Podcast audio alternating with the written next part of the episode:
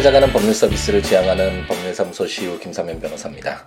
186회 함께 있는 민법을 시작해 보도록 하겠습니다.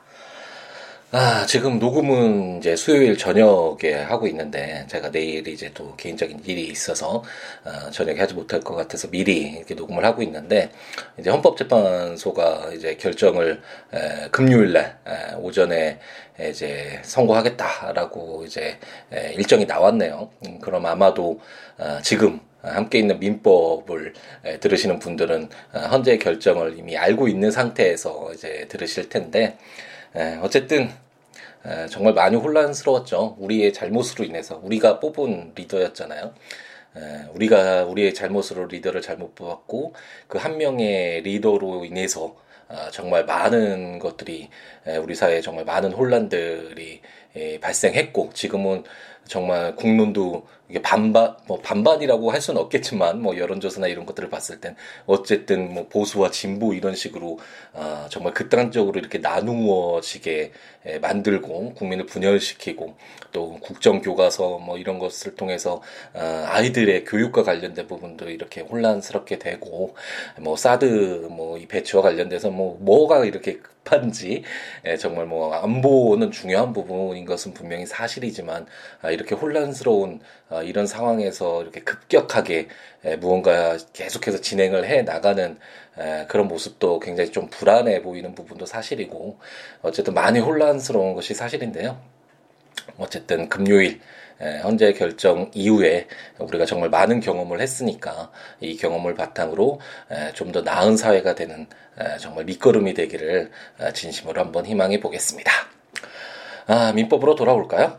어, 함께 있는 민법에서 우리가 지금 임대차 계약을 공부하고 있죠. 간단하게 한번 볼까요? 우리가 어, 12월 말에 제가 어, 총정리라는 그런 에, 그 시간을 만들어서 전체적인 민법에 대해서 한번 그림을 그려보는 시간을 갖긴 했는데 가끔씩은 한 번씩 머릿속에 한번 그려보시고 어, 우리가 지금 서 있는 우리가 공부하고 있는 지점이 어딘지를 좀 한 번쯤은 되돌아보는 그런 과정이 굉장히 도움이 됩니다. 이 시간이 그냥 버리는 시간이 아니라 구체적으로 뭐 임자권의 양도가 가능한지 뭐 임대인의 동의를 얻어야 되는지 뭐 이런 구체적인 세부적인 내용을 아는 것도 아, 중요하겠지만 이런 내용들은 좀 지역적 인 내용이 되잖아요. 그래서 언젠가는 잊어 잊혀버리 잊혀지게 되는 에, 그런 지식일 가능성이 큰데 전체적인 그림을 그린 상태에서 거기에서 조각조각 아, 필요한 아, 정보와 지식들을 이렇게 채워 나간다면 아, 그것은 아, 정말 오랫동안 아, 장기 기억 속에 남으면서 자기의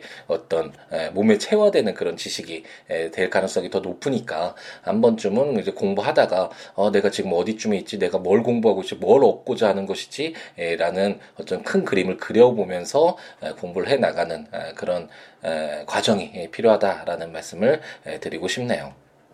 민법은 민법 총칙이라고 해서 총칙 규정을 둔다고 했었죠. 판택된 시스템을 취하고 있기 때문에 그래서 처음에는 정말 공부하기 힘들었는데 어, 우리가 물건, 채권 지금 공부하고 있지만 그리고 친족 상속범까지 그 민법 전반에 걸쳐서 공통적으로 적용되는 내용들이 있을 수 있잖아요. 그게 뭐 어, 주체 부분이라든지 객체 부분이라든지 법률 행위 부분 그리고 기간 계산 어떻게 해야 되는지 소멸시효와 관련된 이런 어떤 공통적인 내용들을 따로 뽑아서 총칙이라는 에, 그런 편에 에, 묶어두고 있고 그 뒤에 이제 구체적인 에, 권리와 의무에 관해서 이제 규정이 시작되는데 첫 번째는 물권이었죠. 물건에 대한 권리라고 할 수 있는 그리고 물건은 재화는 한정되어 있잖아요. 이 세상에 에, 그렇기 때문에 좀더 어, 채권에 비해서는 엄격하게 에, 이 민법에서 규정하고 있는 에, 그런 물건들만 인정되는데 에, 소유권이 물건의 왕이라고 한다면 어, 현재 물건을 그, 지배하고 있는 에, 그런 어떤 현재 상태를 존중하는 점유권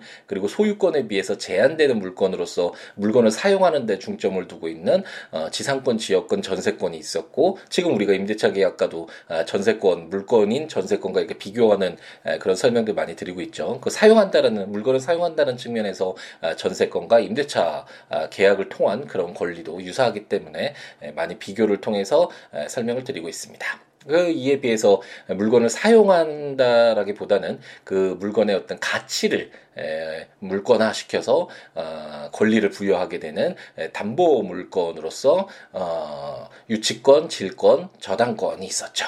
물론 아, 이 민법에서 규정하고 있는 것 외에 좀 몇 가지 그러니까 물건화된 그런 권리가 있긴 한데 어쨌든 우리는 함께 있는 민법에서는 아, 민법에서 규정하고 있는 이 물건들이 물건에 대한 권리로서 전부다라고 우선은 어, 이해하셔도 그렇게 크게 문제는 없을 것 같습니다. 그래서 물건을 그렇게 공부한 다음에 이제 특정인에게 특정 국부를 요구할 수 있는 제가 어, 천 원을 주고 만약 김밥을 산다면 그 김밥이라는 그 어, 물건을 어, 그 김밥을 달라라는 이게 특정한 급부라고 하는데 이러한 특정인에게 김밥을 파시는 분으로부터 그 김밥을 달라고 요구할 수 있는 그 특정한 급부를 요구할 수 있는 권리가 채권이잖아요. 아, 그 이러한 채권에 관한 공부를 시작을 했는데 채권도 워낙 내용이 방대하다 보니까 어, 총칙 그래서 채권 총칙으로 따로 뽑아서 우리가 공부를 했죠. 그래서 채권이 에, 어떤 어, 내용으로 채워지는지 에, 그리고 채권이 뭐 양도될 수 있는지 채무가 인수될 수 있는지 그리고 여러 명의 채권 채권자와 채무자가 있을 때는 어떻게 될 것인지 그리고 마지막에는 채권이 그, 그 그리고 채권은 어떤 효력을 가지고 있는지 그리고 이 마지막으로는 채권이 어떤 경우에 소멸하는지와 관련된 공통적인 내용이잖아요. 우리가 지금 공부하고 있는 이 임대차 계약에서도 그런 내용들이 다 바탕이 되겠죠. 임대차 계약을 통해서 임대인과 임차인이 권리가 어, 발생을 했는데 그 채권이 어떤 효력을 갖는지 그리고 만약 임 임대인과 임차인이 여러 명일 때 어떻게 될 것인지 지금 우리가 지난 시간에 배웠던 임차권의 양도 부분 배웠잖아요. 전대와 양도를 배웠었는데 이렇게 임차권, 채권을 아, 양도할 수 있는 것인지 뭐 이런 내용들 그리고 어, 이 임차권이 소멸되는 경우는 어떤 경우인지 뭐 이런 공통적인 내용들이잖아요. 이런 내용들을 따로 뽑아서 채권 총칙 편에서 우리가 공부를 했었죠. 그리고 이제 구체적으로 어, 논리적인 순서로는 먼저가 되겠지만 채권이 어떤 경우에 발생하는가와 관련된 내용을 지금 공부를 하고 있는데 에, 가장 대표적인 것은 어떤 우리가 의사를 가지고 하는 법률 행위를 통해서 하는 어, 이런 계약을 통해서 채권이 발생하잖아요. 아까 말씀드렸던 김밥을 사는 행위 그리고 우리가 지금 공부하고 있는 임대차 계약을 체결하는 행위 이건 다 내가 아 저 물건을 아, 이 아파트를 아, 뭐 2년 동안 사용해야겠다라는 이런 의사를 가지고 어, 임대인을 만나서 이게 임대차 계약을 체결하는 거잖아요. 이런 계약을 통하면 제가 이제 그 물건에서 살 수 있는 2년 동안 살 수 있는 어, 임차권이 발생을 하는 거고 이것처럼 어떤 의사를 가지고 어, 법률 행위를 통해서 어, 채권이 발생하는 그런 경우로서 우리가 지금 계약을 공부를 하고 있는 것이고요. 이제 계약이 종료된 뒤에는 당사자가 어떤 의사를 가지지는 않았는데 그런 행위를 그런 목적을 가지지는 않았는데 어떤 법률에 정해진 요건이 충족되다 보니까 채권이 발생하는 경우도 발생할 수 있죠. 제가 어, 실수로 누구를 넘어뜨려서 그 사람이 다치게 됐다. 갑돌이가 다치게 됐다. 그럼 갑돌이에게 치료비를 줘야 되잖아요. 그럼 갑돌이로서는 저에 대한 치료비 채권이 발생한 것이죠. 이것처럼 이것은 제가 갑돌이에게 치료비를 주고자 하는 그런 의사를 가지고 한 행위가 아니잖아요. 그런 법에 정해진 불법 행위라는 요건을 충족이 됐을 때 채권이 발생하는 것이죠. 아, 이것처럼 불법행위나 사무관리나 부당이득과 같이 예, 어떤 당사자의 의사에 의하지 않고 어, 채권이 발생하는 법정 채권 관계가 이제 우리가 채권이 지금 어, 이 계약법을 공부하고 나서는 그 부분을 이제 공부하게 되겠습니다. 그러면 이제 예, 이제 그 채권 각칙도 어느 정도 마무리 되겠죠. 물론 어, 계약을 시작하기 전에 계약의 내용도 어, 좀 많기 때문에 계약 총칙이라고 해서 어, 가장 중요한 거는 계약이 이제 종료되는 계약의 효력으로서 동시행 항변권과 어, 위험 부담의 문제 이런 것도 굉장히 중요했지만 음, 계약이 이제 종료되는 사유로서 해지 해제권 이런 내용들도 기억나시죠? 임대차 계약에서도 어, 해제 해지가 되겠죠. 임대차 계약은 이런 해지되는 경우도 공통적으로 적용되는 내용이잖아요. 그렇기 때문에 따로 뽑아서 계약 총칙에서 우리가 공부를 했던 것입니다. 그 다음에 이제 에, 이제 그 친족 상속편이 이제 진행되는데 그것은 이제 나중에 에, 계약 각칙으로서 법정 채권 관계 불법 행위를 마무리 짓고 나서 이제 친족 상속편 가족들 간의 에, 어떤 관계를 규정하고 있는 친족 상속편을 공부하면 이제 민법을 전체를 아우르게 되겠죠. 이런 것이 민법이고 그럼 우리가 서 있는 것은 아하 채권을 발생시키는 원인을 공부하고 있구나. 근데 법정 거 채권을 발생시키는 원인으로서 어떤 법에 정해진 요건 조건을 충족했을 때 발생하는 채권이 아니라 당사자가 어떤 의사를 가지고 법률 행위를 통해서 어, 채권을 발생시키는 그 계약을 공부하고 있구나라고 생각하시면 되겠고 우리가 지금까지 뭐 증여 계약이니 가장 중요한 계약이라고 할 수 있는 매매 계약, 사용 대차 계약, 소비 대차 계약 이런 내용들을 공부했고 어, 매매 계약과 더불어서 어, 우리가 한 번쯤은 어, 어, 계약의 어떤 당사자가 될 가능성이 높은 어, 임대차 계약과 관련된 규정들을 우리가 공부를 하고 있습니다. 그리고 지난 시간에는 이제 전 네, 전대차, 아, 임차권의 양, 임차권을 양도도 할 수 있지만, 그러니까 전대를 주는 거죠. 임차인이 그, 그 목적물을 또 다시 임대차를 주는 걸, 임차를 주는 것을, 임대를 주는 것이 그 표현이 더 맞겠네. 임대를 주는 것이 바로 전대라는 것을 우리가 공부를 했고, 어, 전세권과 달리 임차권의 경우에는 임대인의 동의를 얻어야지만, 아, 임차권을 양도하거나 임차물을 전대할 수 있다라는 것까지 배웠습니다. 그러면 이제 그 전대차를 했을 때, 에, 그 전대 효과가 어떤가, 그, 어, 임대인도 보호해야 되고, 임, 그럼 전차인도 좀 보호해야 돼. 왜냐면, 어떤 계약이 이루어지면 계약 당사자들 사이에서 권리 의무가 발생한다라는 것은 어느 정도 어, 확실하잖아요. 그런데 지금 이런 전대와 관련돼서는 임대인과 임차인, 갑돌이, 을돌이가 어, 임대차 계약을 체결했는데 에, 그 임차인인 을돌이가 또 다시 자신의 그 사용하고 있는 그 목적물을 어, 병돌이에게 임대를 또 준 거잖아요. 그 전대라고 하는데 이렇게 됐을 경우에 어, 임대인과 임대인인 갑돌이와 그 전차인인 병 공돌이 사이에서는 직접적인 법률 효과가 아, 법률 관계가 우선 형성된 건 아니잖아요. 을돌이를 통해서 이렇게 이루어진 것이기 때문에 특히나 임대차 계약은 우리가 일반적으로 그런 이야기 많이 듣지 않으셨나요? 예전에 우리 어렸을 때는 우리 부모님들은 아이들이 많은 집은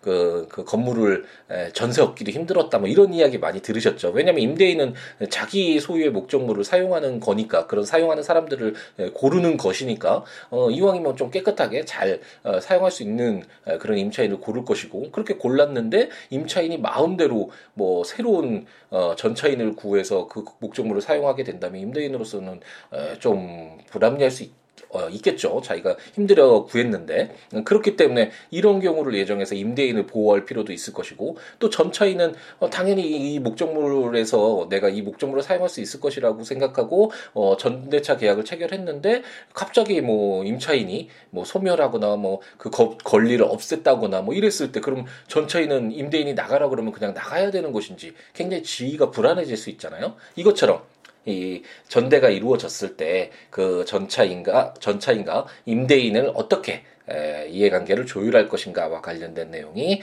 바로 오늘 공부할 내용이다라고 생각하고 접근을 해보도록 하죠. 제 630 어, 조를 한번 읽어보겠습니다. 어, 전대 효과라는 어, 제목으로 제1항 임차인이 임대인의 동의를 얻어 임차물을 전대한 때에는 전차인은 직접 임대인에 대하여 의무를 부담한다. 이 경우에 전차인은 전대인에 대한 차임의 지급으로서 임대인에게 대항하지 못한다. 제2항 전항의 규정은 임대인이 임차인에 대한 권리 행사에 영향을 미치지 아니한다라고 규정을 하고 있습니다. 아, 내용이 좀 쉽지는 않죠. 어, 한번 생각을 해보면, 아, 갑돌이가, 아, 을돌이에게 임차를 주었다고 한번 가정을 해보죠. 그러면 둘 사이에 법률 관계가 이미 형성이 됐죠. 그래서 아마 을돌이는 아, 갑돌이에게 그 임료를 매달 지급할 것입니다. 근데 을돌이가 병돌이에게 전대를 주었다고 한번 가정을 해보면 그 병돌이는 아, 일반적으로는 그 임차인인 을돌이에게 임료를 지급하겠죠. 일반적으로는 그런 형 태로 진행이 될 텐데 그런데 왜 그러면 630조에서 왜 전차인이 병돌이가 직접 임대인에 대해서 갑돌이에 대해서 의무를 부담한다라고 규정하고 있을까? 아, 의문이 들 수 있죠. 아, 이 내용이 뭐냐면 아, 무조건 어, 그 임대인이 동의를 얻어서 전대가 행해졌을 때 병돌이가 전차인으로 들어왔을 때 전차인이 무조건 임대인인 갑돌이에게 임료를 지급해라 이 의미가 아니라 어, 제 2항에서도 나왔듯이 임대인은 임차인에 대한 권리 행사를 할 수 있잖아요. 그래서 갑돌이가 을돌이에게 임료 달라고 이런 권리를 행사하는 건 당연히 인정이 되는 것인데 만약 어, 아까 말씀드렸듯이 임대 갑돌이가 어, 임대인이 뭐 잘 사용할 수 있을 것 같아서 이 건물을 어, 임차인으로 드렸는데 갑자기 병돌이라는 전혀 알지 못하는 어, 자에게 이 건물의 사용을 맡겼다면 임대인으로서는 어, 불안하고 억울할 수 있는데 만약 을돌이가 임료도 지급하지 않고 있다. 어, 그랬을 때는 어, 화가 많이 나겠죠. 그랬을 때 뭔가 임대인을 보호할 필요가 있잖아요. 음, 그랬을 때 아, 바로 630조는 아, 전차인은 직접 임대인에 대하여 의무를 부담한다라고 규정하고 있기 때문에 갑돌이로서는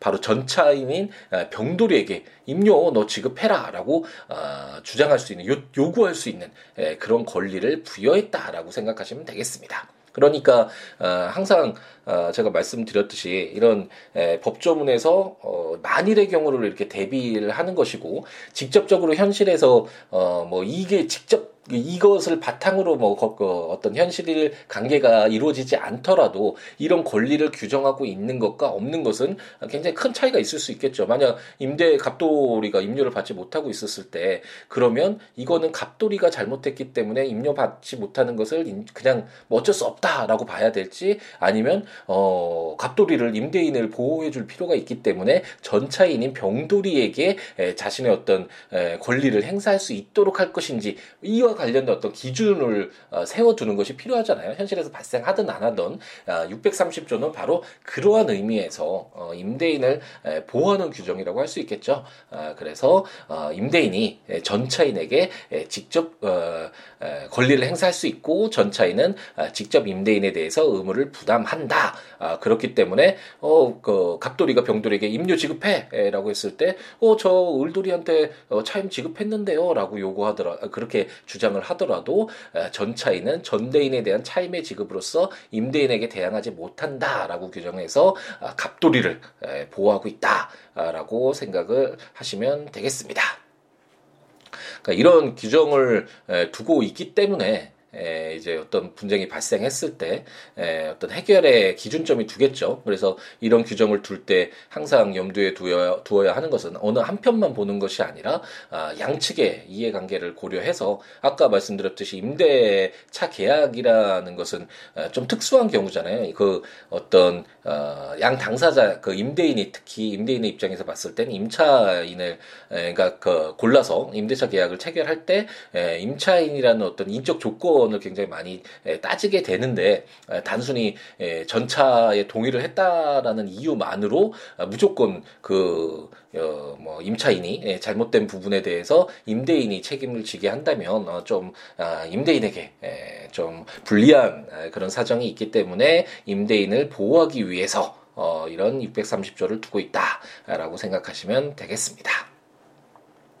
631조를 한번 볼까요? 전차인의 권리의 확정이라는 제목으로 임차인이 임대인의 동의를 얻어 임차물을 전대한 경우에는 임대인과 임차인의 합의로 계약을 종료한 때에도 전차인의 권리는 소멸하지 아니한다라고 주장하고 있습니다.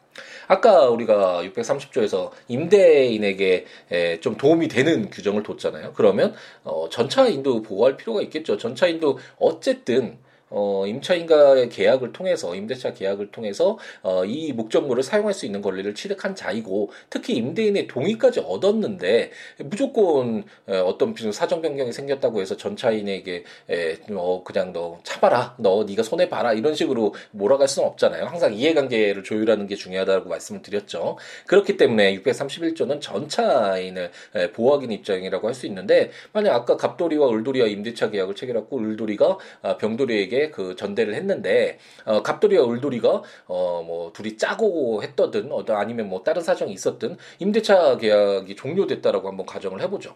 어, 그랬을 때 예, 어, 전차인인 병돌이에게 갑돌이가 야 나 이거 임대차 계약 끝났어. 을돌이와 계약 끝났으니까 너 을돌이하고 체결했던 그 전대차 계약 그거 뭐 나한테 나한테 뭐 이야기도 하지 마. 너 나가. 뭐 이런 식으로 어, 이야기를 했다. 아 그러면 어, 아까는 갑돌이를 좀 보호하고자 했지만 어, 이런 상황에서는 그것을 다 인정할 수 없겠죠. 저 병돌이로서는 억울하잖아요. 왜냐면 임대인인 갑돌이의 동의를 얻어서 전대를 받은 건데 전차를 한 건데 그렇기 때문에 631조는 임대인과 임차인의 합의로 갑돌이와 을돌이 합의로 임대차 계약을 종료하더라도 어, 이 전대가 있었을 경우에는 병돌이의 전 어, 전차인인 병돌이의 권리는 소멸하지 아니한다라고 해서 그 전대차 계약의 계약 기간 동안은 어, 갑돌이가 나가라라고 하더라도 어, 나가지 않고 어, 이렇게 에, 전차인을 에, 보호해줄 수가 있게 되겠죠. 그게 631조라고 생각하시면 되겠고 오늘의 이제 마지막 조문인 632조는 임차 건물의 소 부분을 타인에게 사용케 하는 경우 전 3조의 규정은 건물의 임차인이 그 건물의 소부분을 타인에게 사용하게 하는 경우에 적용하지 아니한다라고 규정하고 있습니다. 소부분 그래서 뭐 소 음매의 소를 말하냐, 예, 또 썰렁한 이야기를 네, 하면 안 되겠죠.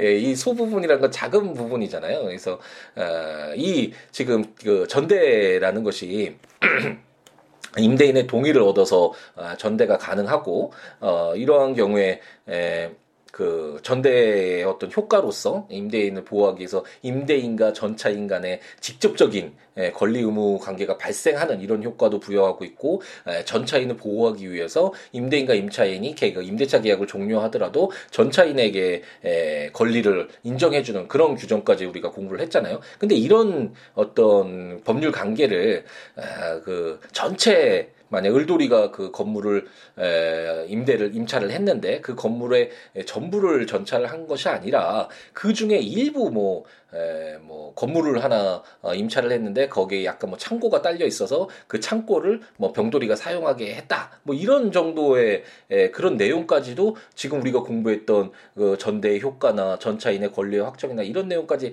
에, 다 적용하게 한다면 아, 너무 과도하게 뭐 임차인의 행동을 좀 제한하는 것이 되겠죠. 어, 어, 임차인이 무조건 또 임대인의 동의를 얻어야지만 전대가 가능한데 그 창고 부분 조금 사용케 하는데 에, 그 부분을 뭐 무조건 갑돌이 동의를 얻지 않으면 전대를 할 수 없다 뭐 이런 식이 된다면 에, 조금 너무 과도하게 제한하는 것이 에, 될 것입니다.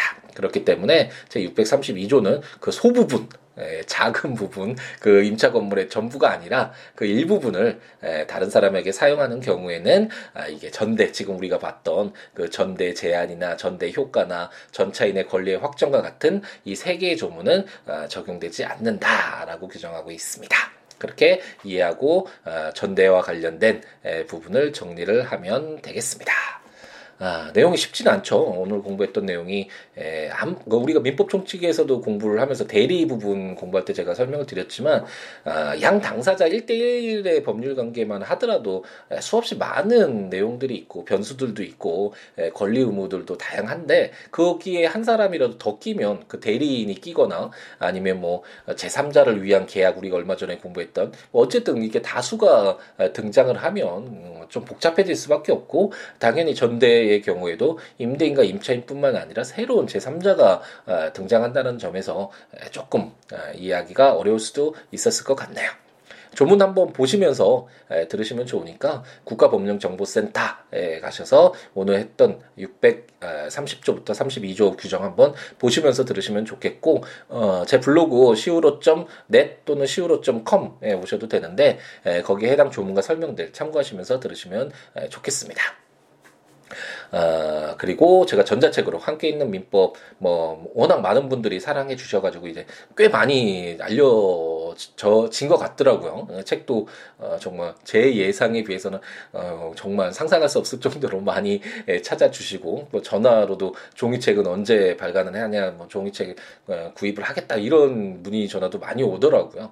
예, 법률사무소 시후에 제가 같이 적을 두고 있어서 이쪽으로도 많이 어, 직원분이 전화를 받는다라고 이렇게 알려. 알려주던데 예, 어쨌든 여러분에게 도움되는 일이라면 한번 고민을 해봐서 어, 좀더 도움되는 쪽으로 해볼 생각인데 예, 그 제가 예, 시간이 그쪽으로 예, 아, 좀 신경 써야 될 부분도 상당히 많이 있잖아요. 전자책과 다르게. 예, 그래서 좀 고민 중에 있, 습니다뭐 그건 예, 참고로 예, 말씀드리는 것이고 어쨌든 함께 있는 민법 그 전자책의 조문과 설명들 보시면서 어, 들으시면 좋을 것 같습니다. 그 외에 뭐 민법뿐만 아니라 다른 법률이나 뭐 살아가는 이야기 그리고 우리 뭐 지금 어, 국가적으로 우리 역사를 보더라도 굉장히 중요한 시점이잖아요. 우리 아이들을 위해서라도 어, 이런 어떤 어, 시국과 관련된 뭐 이런 거창한 음, 좀 진지한 내용이라도 어떤 내용이라도 좋으니까요. siwo.net, siwo.com 또는 siwobooks.com, siwo b o k s.com 블로그에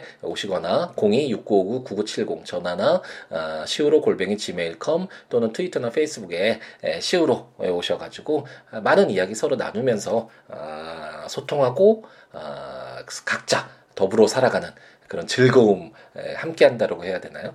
그런 어, 관계가 되었으면 하는 희망을 가져봅니다.